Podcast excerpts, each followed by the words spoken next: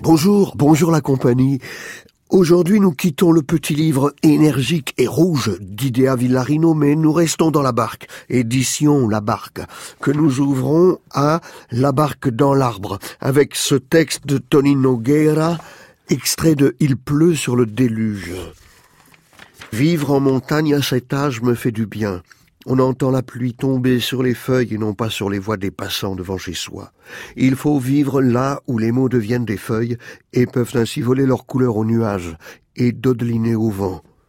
Nos propos doivent être chargés des humeurs des saisons et de la réverbération des paysages où ils voient le jour. Il n'est pas vrai que les mots ne ressentent pas l'influence des bruits et du silence qui les ont vus éclore et vivre. Nous parlons différemment s'il pleut ou si le soleil claque sur notre langue petit poème, il me revient en mémoire que dans cette vallée sont passés Dante, Giotto et Pande, et moi je suis là, sur les galets du Marétien, et ma voix se noie dans le vent. Hier matin, pour me consoler sans doute, un vieil homme à la démarche orientale est entré dans mon bureau. Il me dit d'un nom japonais que je ne comprends pas, puis se met à me parler.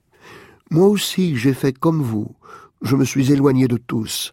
Après l'horrible tragédie de la première bombe atomique sur le Japon, je me suis retiré dans un verger que je possédais dans une vallée près de Kyoto.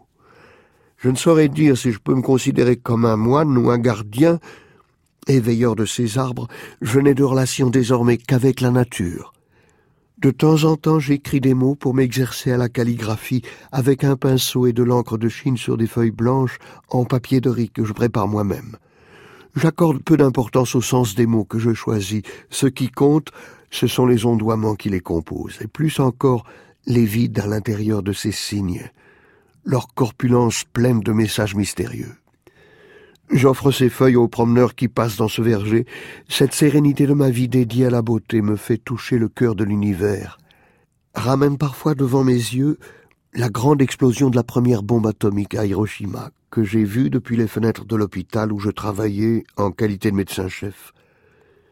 J'ai tout de suite été frappé par la beauté de ce champignon merveilleux qui grandissait à quelques kilomètres de moi et me donnait la sensation d'un coucher de soleil vertical.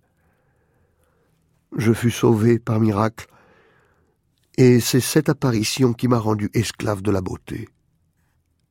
Petit poème traduit par Sophie Royer, Là où la dernière maison se perdait dans le blé, il y avait une fillette qui la nuit allait avec un seau d'eau au milieu des champs pour y refléter la lune. Puis elle la promenait alentour pour la montrer comme s'il y avait eu une grande lune dans le ciel et sa petite lune au fond du seau.